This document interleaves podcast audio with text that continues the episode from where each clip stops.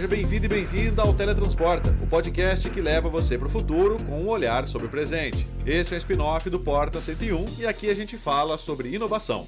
Eu sou o Gustavo Minari e hoje nós vamos bater um papo sobre uma startup brasileira que está usando inteligência artificial para ajudar empresas a economizarem água. Essa tecnologia já evitou o desperdício de mais de 365 milhões de litros de água, equivalentes a uma economia superior a 10 milhões de reais para os seus clientes. Para falar sobre esse assunto, eu recebo hoje aqui no Teletransporta o Camilo Torquato, que é CEO da TD Sustentável. Então se segura na cadeira, aperte o seu fone de ouvido, que é hora do teletransporte para o futuro.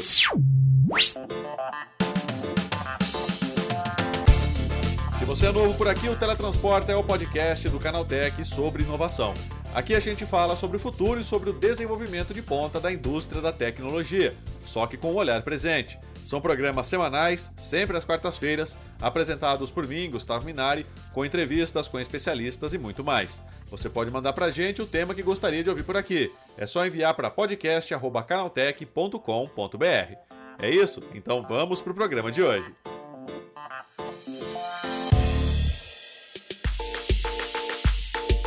Há anos, o consumo consciente de água vem sendo uma pauta importante no mundo todo.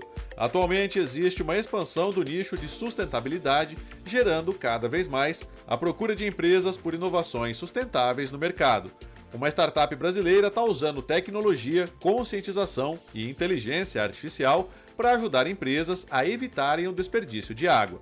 Quem explica pra gente como esse sistema funciona é o Camilo Torquato, CEO da TD Sustentável. Camilo, como que começou essa tua história com a água?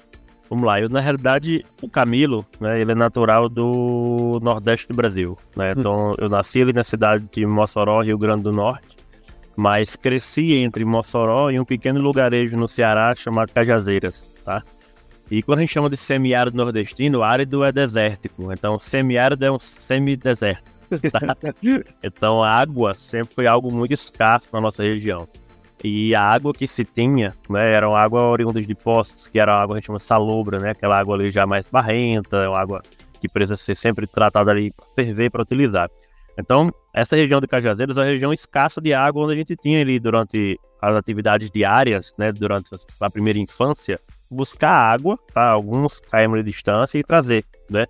E às vezes balde de água, às vezes roladeira, que é tipo um tambor que você sai puxando ali ele com a água. Daí fez parte de, de, de parte da minha infância. Mas aí, graças a algumas políticas públicas, eu consegui fiz Senai, depois entrei na escola técnica que era o IF, depois fiz a federal em elétrica, e aí consegui entrar numa multinacional, e dessa multinacional rodei alguns países, tive acesso a muita tecnologia, né? Costumo dizer que é, são três tipos de corridas que alavancam a, a, tecnologia. Né? Uma delas é a do petróleo. Né? Petróleo, guerra, é, corrida ao espaço e guerra na ibélica. São as três que, se você. Aonde você olhar para o seu lado, tudo de tecnologia que foi desenvolvido foi em algum momento feito para uma dessas três indústrias. Então, tive acesso a muita coisa, principalmente no quesito de aquisição de dados e manejo de fluidos. Né? Uhum. E aí foi quando, depois de um bom tempo, tá? Você faz uma década nessas multinacionais, eu sempre tinha vontade de empreender, sempre fui empreendedor, né? É, intraempreendedor dentro da, da, multinacional que eu trabalhava, mas também sempre tinha alguma coisa ali, né? Desde minha infância. Você imaginar, eu já fiz. Já fiz gaiola para vender, já fiz miniatura de rampa de skate, já fiz, fiz hamster, peixe beta, tudo isso tinha alguma forma de ir ter barra ganhar. Você tem noção, né?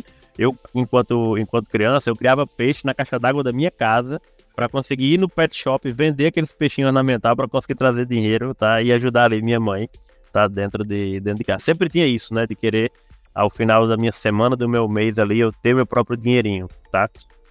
E sempre com esse sonho de empreender foi quando ah, começou a crise do petróleo, tá? E aí eu comecei a perceber que era um mercado onde muita gente com altos salários, né, estava começando a ser demitido.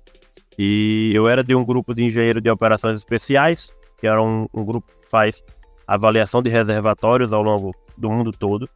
E não estava mais disposto a ter aquela rotina de vida, né? Assim, eu embarcava fora de um ano, tá? De 12 meses eu ficava nove meses dentro d'água.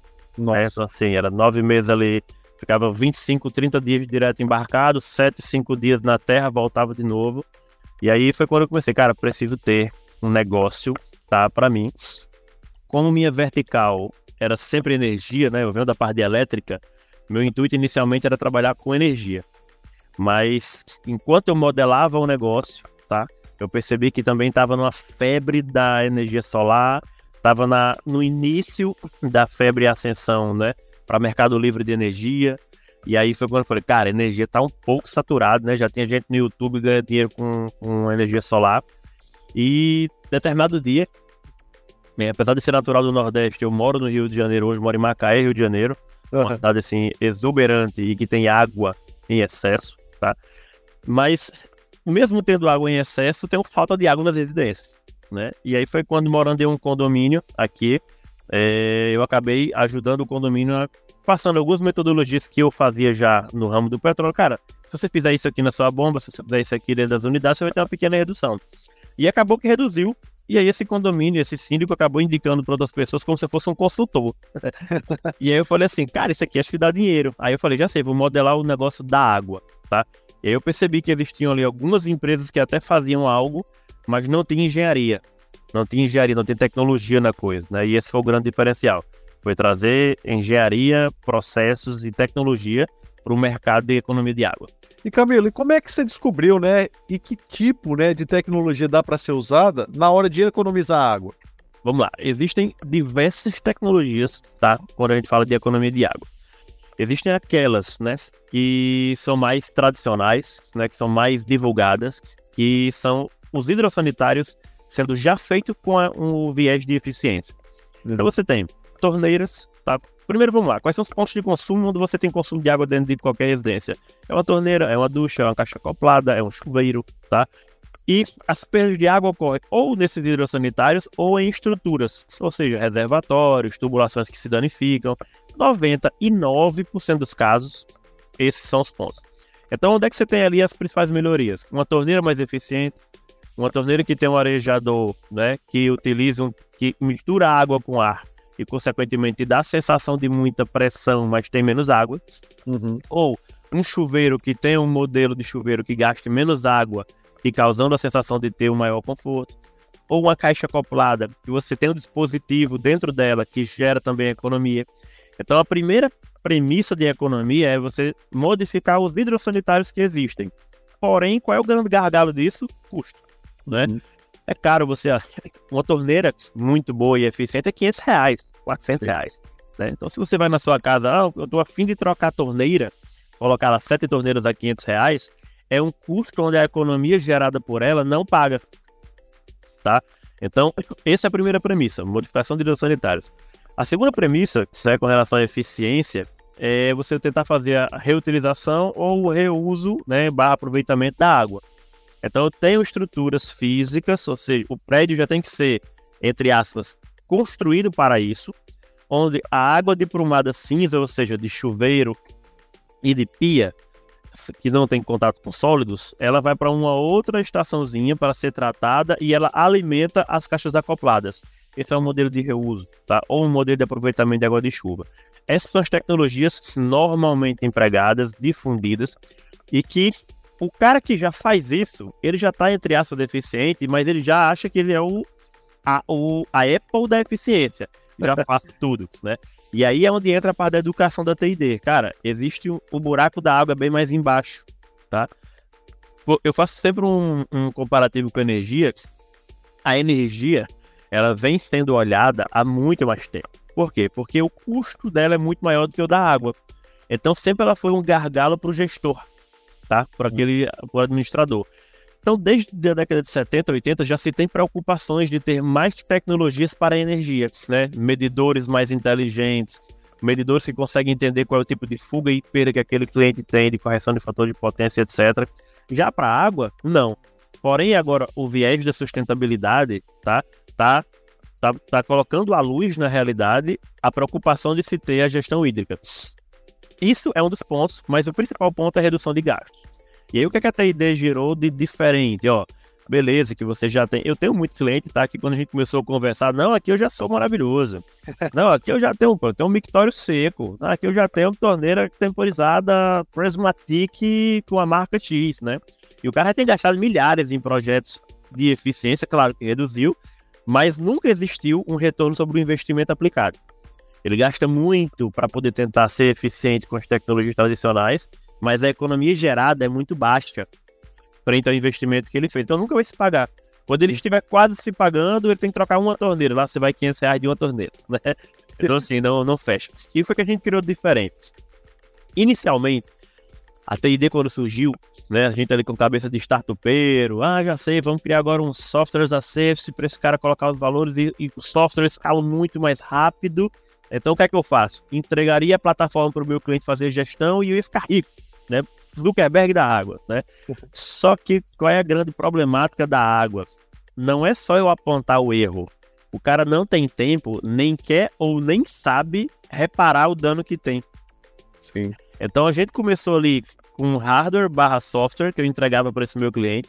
Ele tem uma plataforma onde ele consegue estar tá monitorando as perdas em tempo real daquela da unidade dele, né? Essa plataforma existe uma inteligência artificial embarcada que consegue entender ali alguns preditivos, falhas operacionais que existam, se uma bomba falha, se o reservatório está com algum tipo de falha. Mas aí qual era a grande problemática? A gente tinha alguns clientes, o meu sistema apontava vazamento, ficava um dia vazando, dois dias vazando, e eu ligava, cara, tá vazando aí. Eu falei, não, eu sei, pô, é porque eu tô com a ressonância magnética quebrada, a água eu vou ver depois, né? E aí, como eu recebia por eficiência, a verdade é que eu ficava indo dinheiro pro ralo e no final do mês não tinha eficiência. E aí foi quando a gente entendeu, eu preciso entregar, é, aumentar a percepção de valor do meu cliente, e eu preciso entregar mais economia para ele, ou seja, serviços embutidos. E aí foi quando, lá no comecinho, a gente pedia 30% da economia gerada, tá? Depois de um tempo a gente percebeu, ó, e o próprio cliente deu essa ideia pra gente. Então tudo que a TID fez não foi ideia nossa, o cliente pede, né? O cliente que tem a dor. Então já vale direto no mercado, o que é o melhor dos mundos. Então ele fala, pô Camilo, será que não tem como você vir aqui sanar o vazamento, cara, eu te pago mais percentual da economia? Porque lembrando, eu trabalho na economia que esse cliente não tinha. Uhum. Né? Então é muito prático de fazer isso. Então eu falei, cara, faz sim. Modelava o negócio, do início era, era tudo eu. Então eu mesmo ia visitar, tirava o vazamento. E aí eu pedi agora 50% da economia. Hoje, se nós temos tanto valor agregado, relatórios de sustentabilidade, relatórios operacionais, vários serviços embutidos, que hoje a gente fica com, em média, 75% da economia gerada. Então, se esse cara gasta lá 100 mil reais de água e eu reduzir 10 mil reais para ele, certo? 7,5 mil é o que a gente recebe e os 2.500 reais é lucro efetivo dele, né? Qual é a vantagem? Camilo, mas o lucro dele será que não é tão pouco? Compensa? Compensa muito pelos benefícios operacionais que ele vai ter, tá? Esse cara fica com tanta tecnologia embarcada, tanto serviço agregado que ele pagaria para ter. E agora ele está tendo lucro para ter, tá? Então essa é a proposta de valor final. Chegou a hora do quadro relâmpago quadro Relâmpago é o momento em que nós trazemos uma curiosidade rápida sobre o tema que está sendo tratado e testamos os conhecimentos de você ouvinte. E a pergunta de hoje é: você sabe qual é a quantidade de água potável no planeta Terra? Bom, apesar de mais de 70% da superfície da Terra ser coberta por água, menos de 1% é própria para consumo. Do total de água disponível no planeta, 97% estão nos mares e oceanos, ou seja, água salgada, e apenas 3% são de água doce. Dessa pequena porcentagem, pouco mais de 2% estão nas geleiras em estado sólido e, portanto, menos de 1% está disponível para consumo.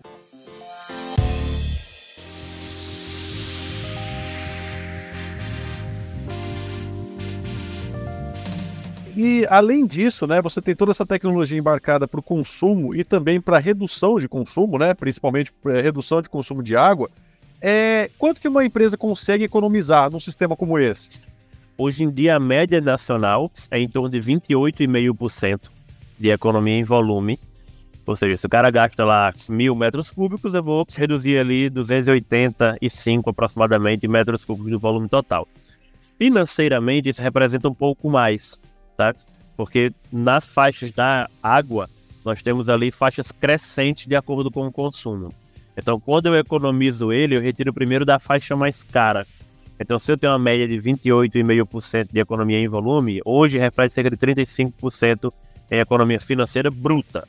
Desses 35%, um percentual da TID, tá? Então, o líquido hoje a gente entrega para o nosso cliente médios 10 a 15% de redução efetiva líquida dele.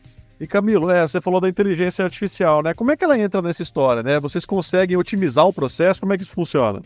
Como é que funciona? Hoje nós temos uma plataforma onde nós temos sensores no hidrômetro de entrada, na cisterna, nas bombas, nas caixas d'água desse nosso cliente. E se ele tiver hidrometração dentro do, do, da estrutura dele, eu consigo colocar também medições em tempo real nesses hidrômetros. Como é que funciona? A gente vai acumulando dados, tá? Então, de acordo com eu tenho o comportamento de consumo desse meu cliente ao longo do dia, porque vamos supor que, dá exemplo de um condomínio. Condomínio, vamos começar das 8 horas da manhã. 6 horas é melhor, tá? 6 horas da manhã você acorda. Quando você acorda, você todo mundo tá tomando banho, né? Então o consumo do condomínio vai subindo, certo? Quando dá 8, todo mundo vai pro trabalho. Isso aqui cai. Eu, eu fico com um platô de consumo, que é aquela a, a doméstica tá lavando roupa, etc. Chega na hora do almoço, próximo ao almoço começa a aumentar. Por quê? Consumo de água para poder preparar o almoço e ou pessoas chegando de trabalho para começar a tomar banho. E aí, quando chega lá à noite, depois das 10, isso diminui, e entre 11 e 4 da manhã, esse consumo vai lá para baixo. Uhum. Esse é um perfil de consumo de um condomínio. O que é que a inteligência artificial consegue melhorar, né? Como eu vou a cada dia entendendo o consumo a cada hora daquele cliente, eu vou acumulando dados, consequentemente, cria-se um Big Data. Então, o que é que, que, é que essa IA faz? Este condomínio, nas terças-feiras, às 10 horas da manhã, tende a ter o consumo de X, tá? No dia que isso tem algum tipo de modificação, essa própria IA ela cria uma curva para mim de máximo e mínimo, onde me diz, olha, esse condomínio agora tem um provável vazamento ou uma anomalia de consumo. Quando esse alarme chega para a gente, primariamente, a gente entra em contato com o meu é, focal point local. Se for um condomínio, é o zelador, por exemplo, tá? Fala, se eu vou Gustavo seja o zelador do condomínio. Fala, Gustavo, tudo bem?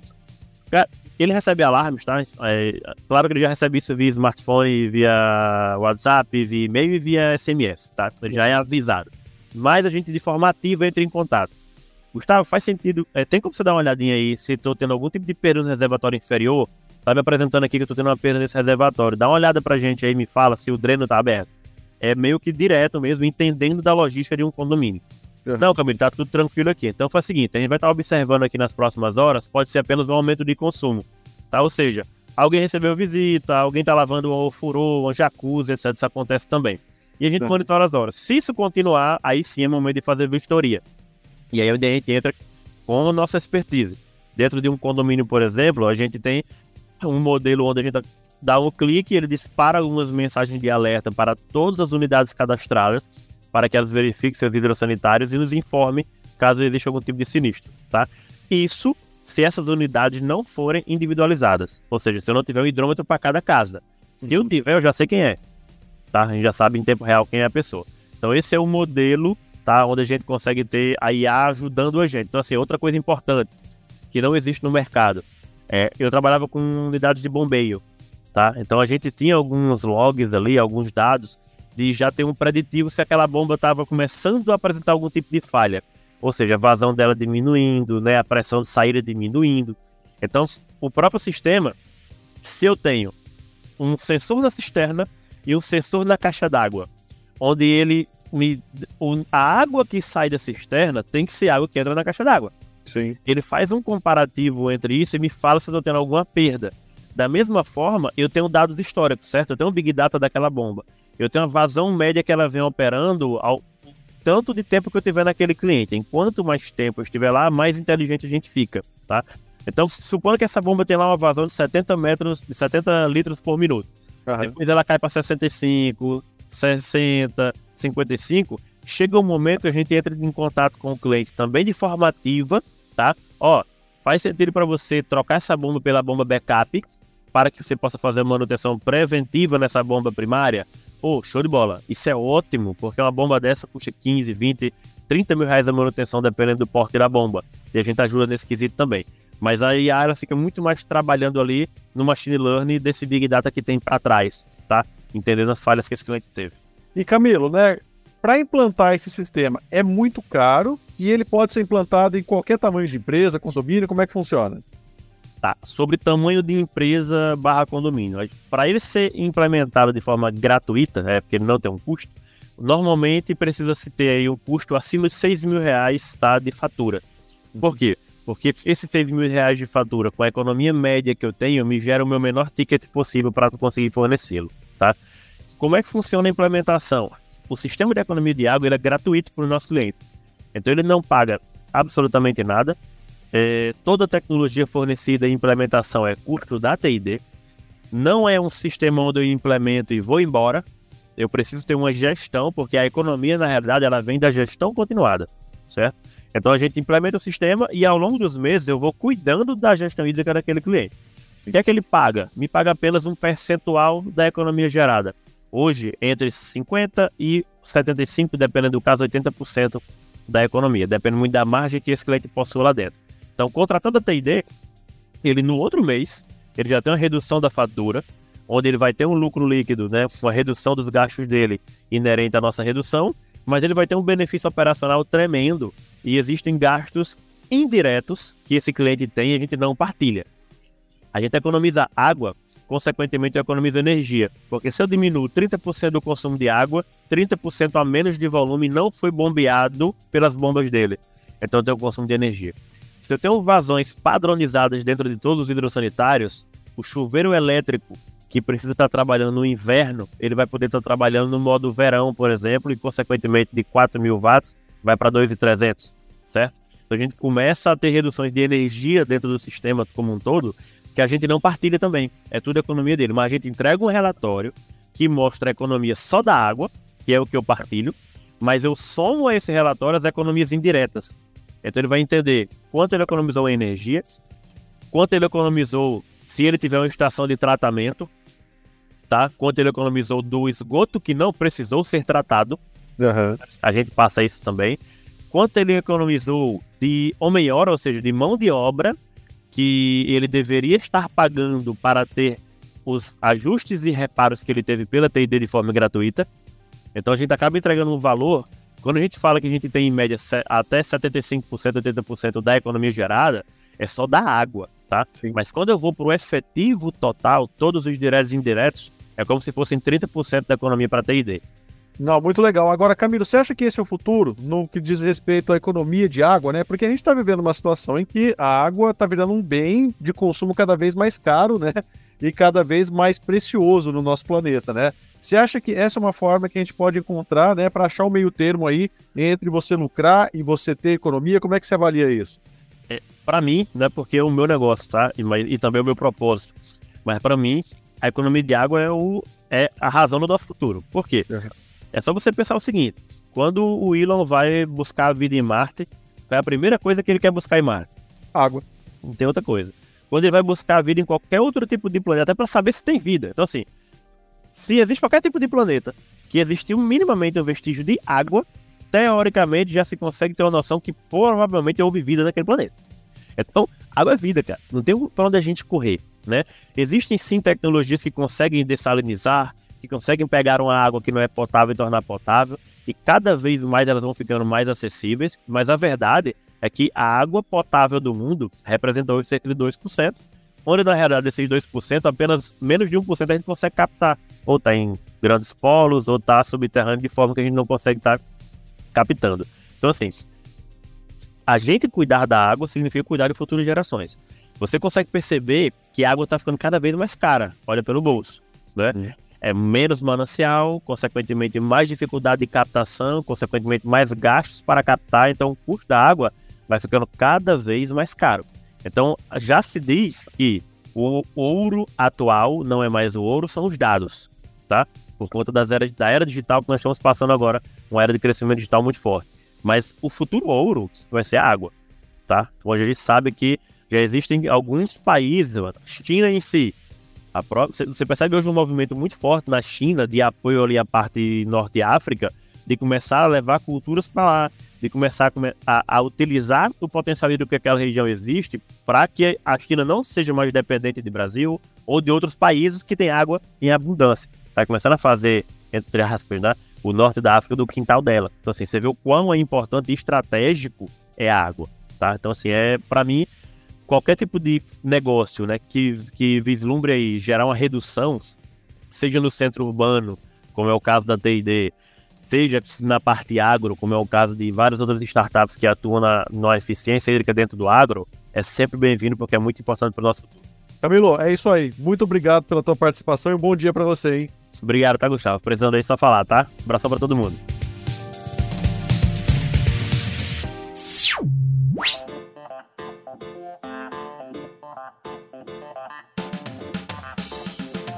É isso aí, o nosso teletransporte de hoje falando sobre como sistemas de inteligência artificial podem ajudar a economizar água, está chegando ao fim. Agora lembre-se de seguir a gente em todas as redes. É só procurar por arroba Canaltech. Nosso programa é publicado toda semana, sempre às quartas-feiras. Esse podcast foi produzido, roteirizado e apresentado por mim, Gustavo Minari, e a edição é do Yuri Souza. A revisão de áudio, do Gabriel Rime e do Ivo Meneghel Júnior. A composição e a interpretação das músicas desse programa foram feitas pelo Guilherme Zomer, e as capas são da autoria do Rafael Damini. Então é isso, o Teletransporta de hoje vai ficando por aqui. A gente te espera na próxima quarta-feira com mais conteúdo sobre inovação e tecnologia. Até lá, tchau, tchau.